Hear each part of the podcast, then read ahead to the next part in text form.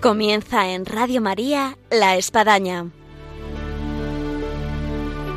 Un programa dirigido por el Padre Arturo Díaz desde el Monasterio de la Encarnación, en Ávila. Hola, buenos días. Les habla el Padre Arturo Díaz. Bienvenidos a La Espadaña en Radio María, una vez más con todos ustedes en esta mañana de viernes. Nos han dicho, nos tienen que transmitir algo de la Virgen de la Clemencia. Entonces queremos aprovechar este programa para hablarles de la Virgen de la Clemencia, esa Virgen que dejó aquí Santa Teresa y que puso como priora. Así que a través de este programa, de alguna forma, vamos a hacerles llegar lo mucho que hay a través de esta imagen de la Virgen de la Clemencia. Bienvenidos a nuestro programa de La Espadaña, que ahora comenzamos.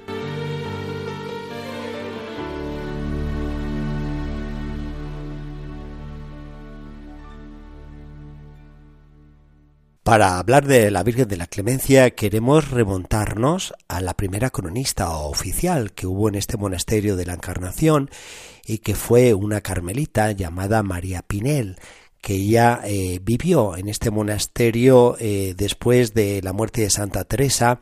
No ya la llegó a conocer en vida, pero sí conoció a aquellas que en vida estuvieron aquí en este monasterio con Santa Teresa, y ella pues eh, se puso eh, rápidamente a poder escribir aquellas cosas que quedaban en la comunidad eh, de recuerdos, eh, de memoria, de, de tradiciones, de lo que se había vivido con Santa Teresa.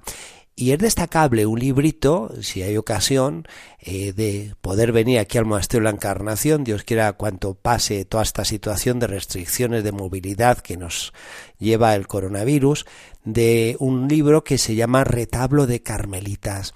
Porque ahí el anterior capellán de este monasterio, don Nicolás González, logró imprimir un manojo que había quedado escrito durante mucho tiempo en un archivo, y viene a, a poner en, en imprenta eh, todo lo que escribió María Pinel eh, como cronista oficial de este monasterio.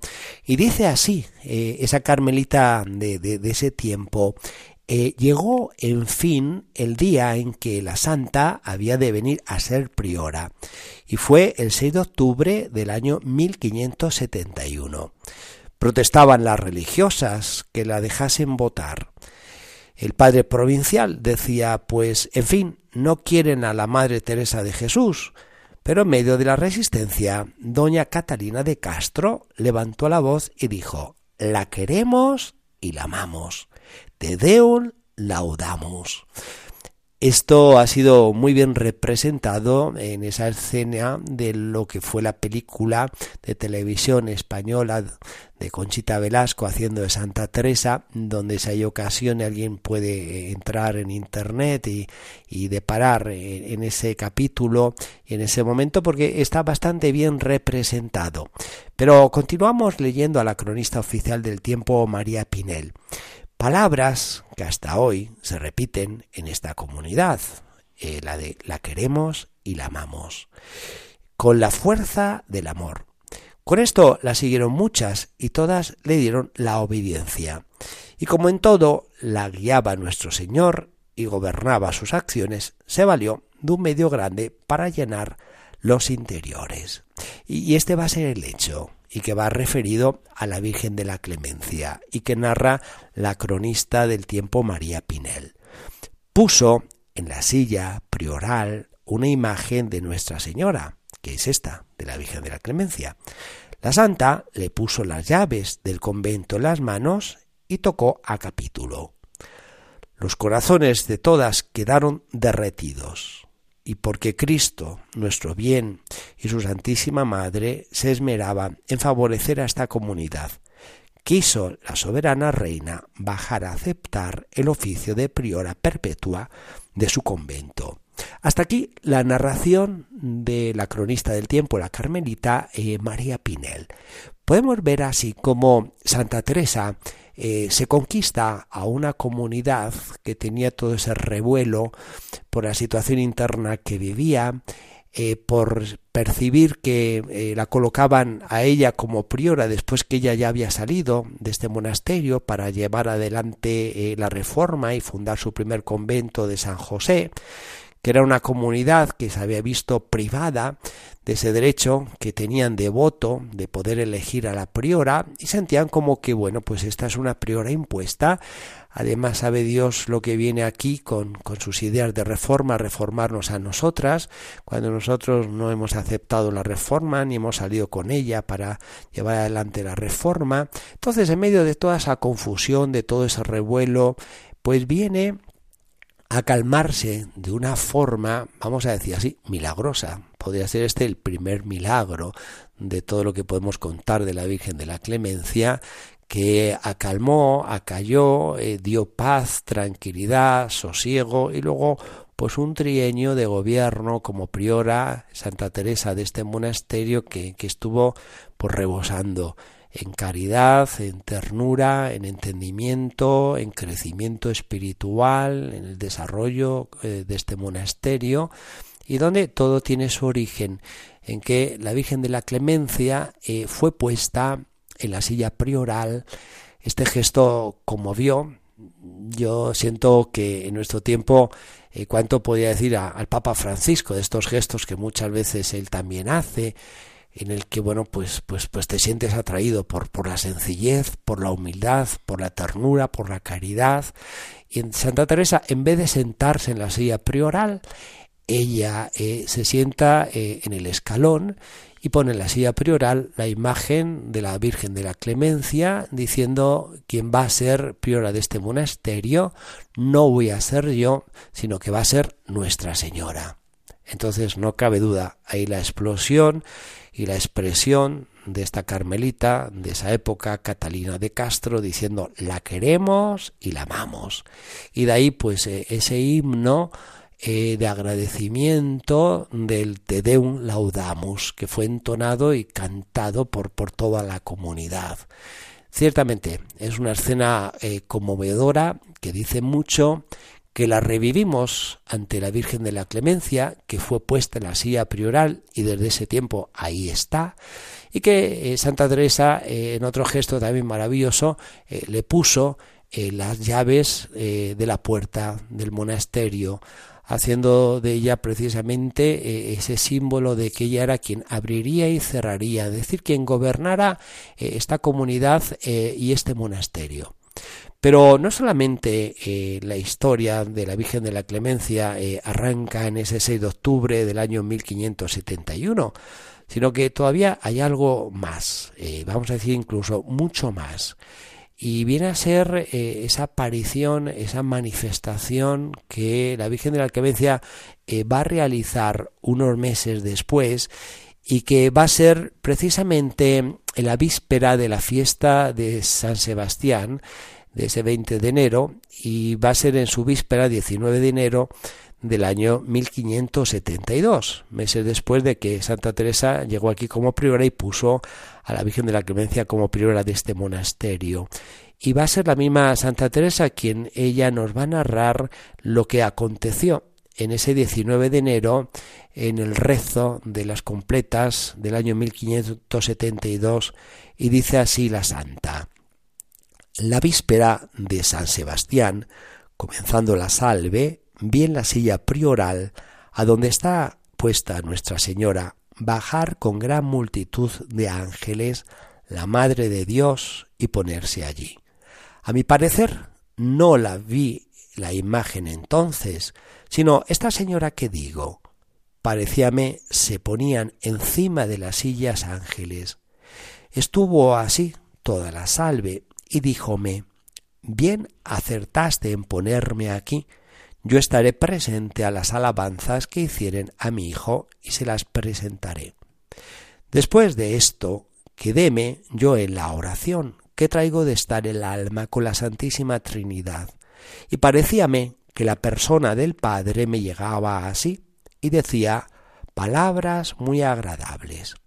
Entre ellas me dijo, mostrándome lo que quería: yo te di a mi Hijo y al Espíritu Santo y a esta Virgen.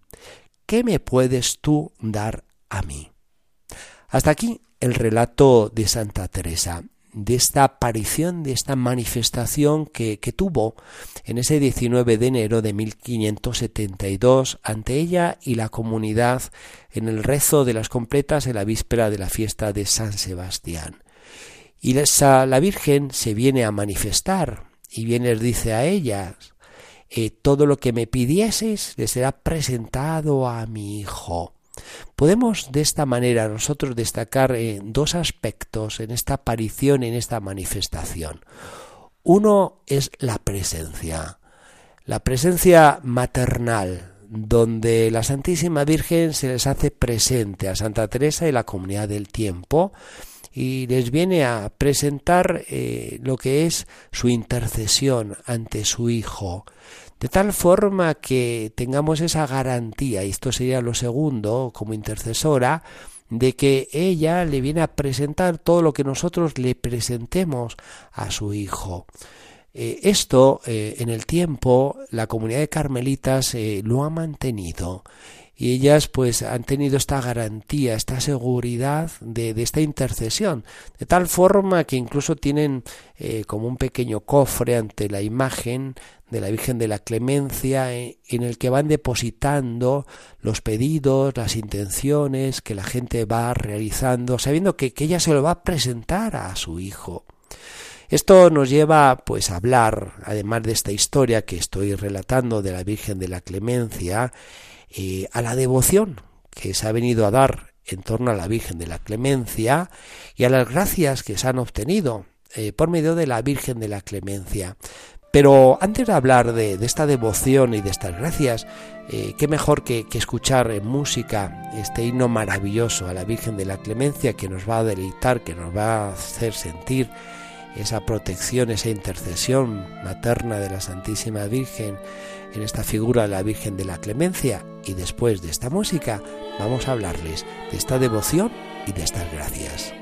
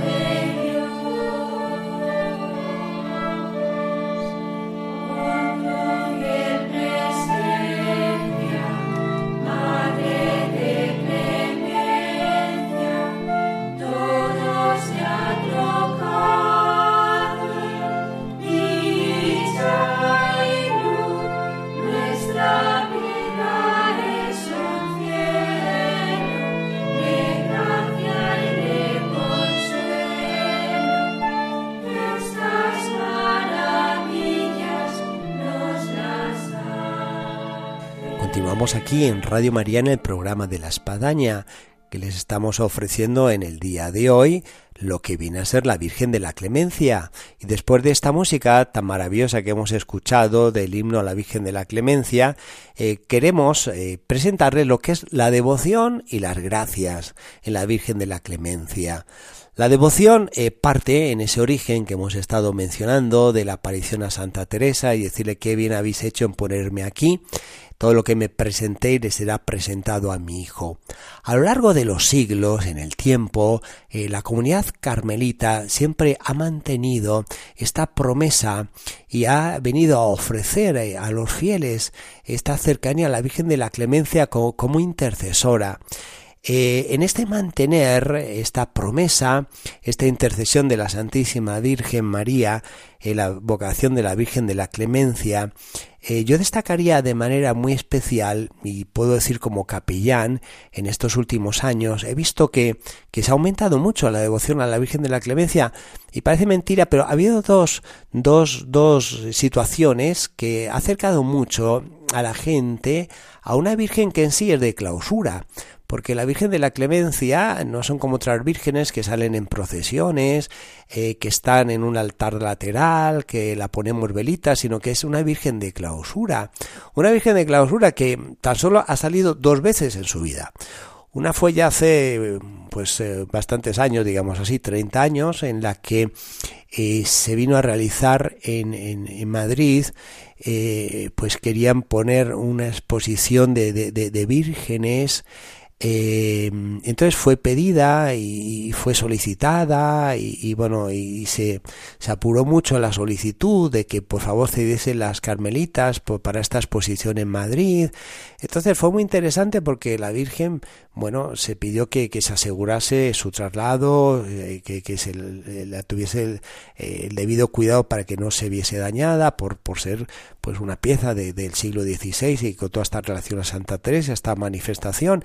Y al final la Virgen fue a Madrid y es muy interesante que el director de la exposición, una vez que desembaló eh, todo eh, lo que conllevaba el envoltorio de la Virgen de la Clemencia, pues resultó que la analizó, la vio eh, y la devolvió. Y dijo, eh, esta Virgen no, no, no tiene... no tiene la, la calidad que estamos buscando para, para esta exposición, lo cual, bueno, aparentemente sería como una frustración, diciendo, oye, después de todo el pedido que nos han hecho, al final que hemos cedido, eh, que se eleva con tanta seguridad, con tanto cuidado, resulta que, que, que no está para la exposición. Pero las carmelitas, como dan vuelta a todo, dijeron, bueno, esto es un signo clarividente de Dios, de la Santísima Virgen, que nos dice que esta Virgen es de clausura, que no es estar para ir por las calles, para ir a exposiciones, para trasladarse a otros sitios, sino que es de clausura. Así que bueno, es una anécdota de la primera vez que, que, que hubo este intento de que la Virgen de la Clemencia saliera. Y la segunda, eh, fui testigo porque ya estaba como capellán aquí, fue con motivo del quinto centenario del nacimiento de Santa Teresa, donde hubo un evento especial y también único. Y es que la imagen de Santa Teresa, que está en la iglesia de los Padres Carmelitas de la Santa, una talla de Gregorio Fernández maravillosa, eh, pues bajar aquí al Monasterio de la Encarnación dentro de todo ese año jubilar, Eh, como pues cuna donde Santa Teresa viene a ingresar en la orden y de aquí luego ya sale. Entonces, bueno, pues se, parece, eh, se, se consideró que era muy oportuno que la, la Virgen, la Madre, saliera al encuentro de Santa Teresa. Entonces las carmelitas eh, cedieron ante este pedido y la Virgen de la Clemencia eh, salió en andas, eh, todo pues fue muy emocionante.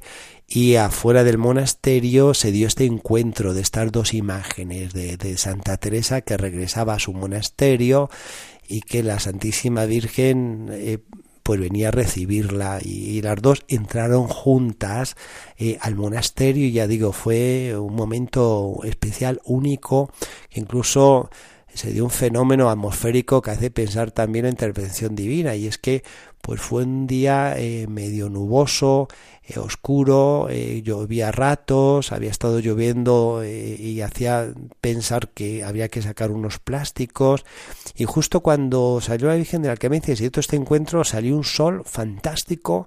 En cuanto el tiempo que duró la, la imagen de Santa Teresa ahí dentro y luego salió la Virgen de la Clemencia, lo mismo, fue un sol maravilloso y, y luego se desató una tormenta tremenda que de hecho me consta que hubo que a, la, a Santa Teresa en su regreso a la iglesia de, de la Santa, a los padres carmelitas, hubo que parar en, en, en la entrada a una de las puertas de la muralla para protegerla de la lluvia y llegar a poner unos plásticos, con lo cual el encuentro que se realizó con un gran sol hizo como percibir esa luz divina que, que bajó en, en esos momentos. Así que bueno, quien quiera creer, que crea, pero esto se dio y bueno, hay muchísimos que pueden testimoniar lo que se dio en, en este encuentro de la Virgen de la Clemencia y de la imagen de Santa Teresa. Y estas son las únicas dos veces que, que la Virgen de la Clemencia ha salido fuera de su ámbito de clausura. Pero, como decía al inicio, eh, se ha venido a acrecentar la devoción, vamos a decir así, popular, por, por, por dos factores. Uno, eh, el ayuntamiento en su momento, en las afueras del convento, llegó a, a, a cortar Eh, unos árboles que tapaban los ventanales eh, porque eran unos árboles que estaban dañando la fachada, siendo este un monumento, eh, un edificio de patrimonio. Eh, y entonces, eh, al cortar esos árboles, eh, resultó que, claro, resplandecía la ventana y luego se podía percibir desde afuera las dos lucecitas que están veinticuatro horas en la imagen de, de la Virgen de la Clemencia. Con lo cual eh, comenzó la gente a ver que, que, que se podía rezar desde afuera porque se veía esas lucecitas de manera especial desde la noche.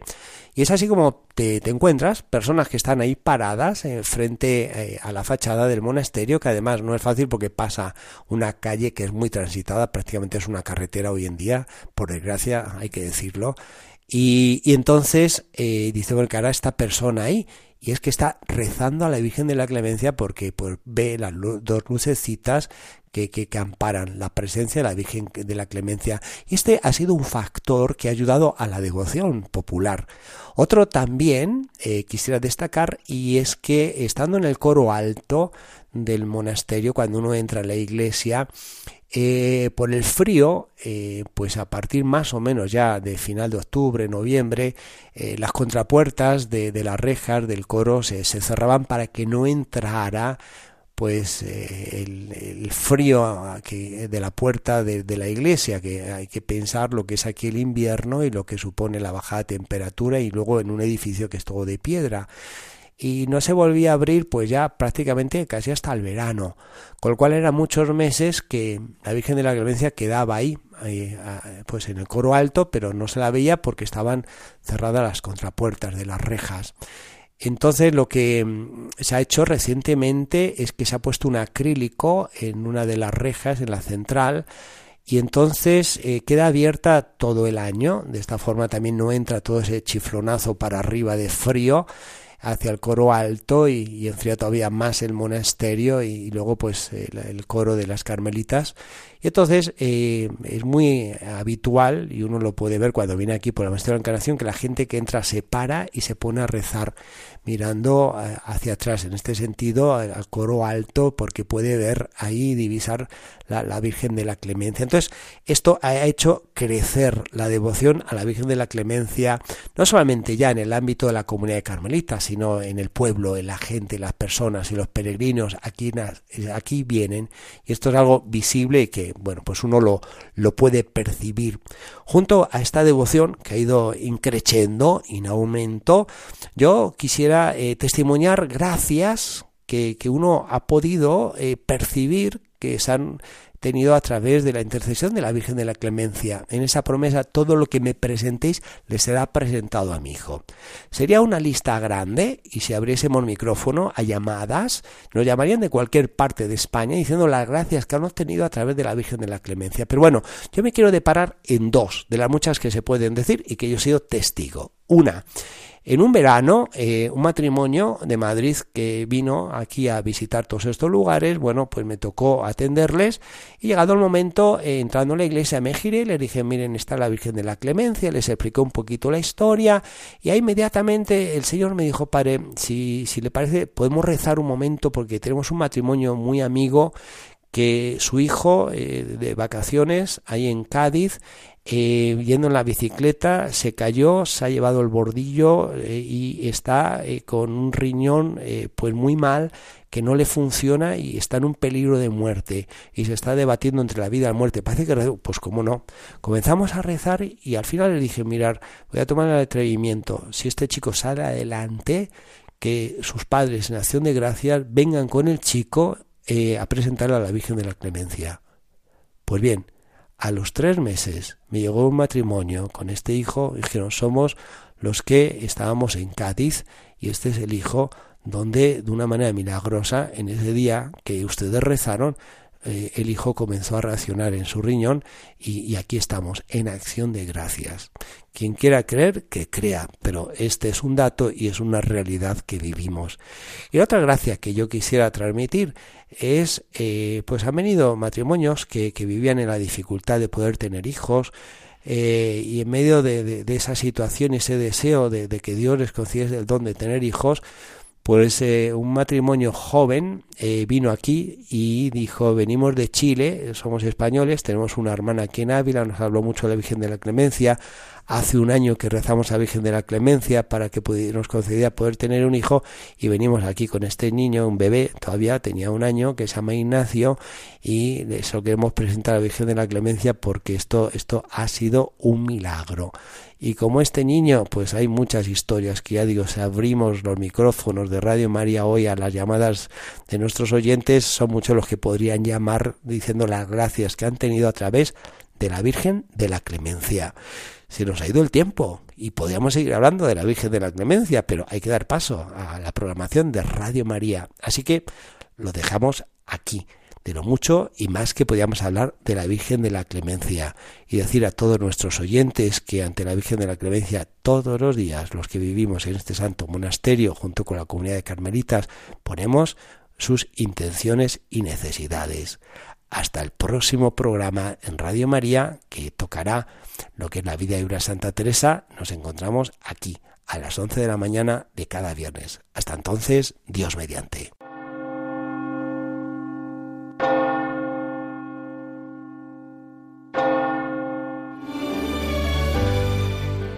Han escuchado en Radio María La Espadaña, un programa que dirige el Padre Arturo Díaz desde el Monasterio de la Encarnación en Ávila.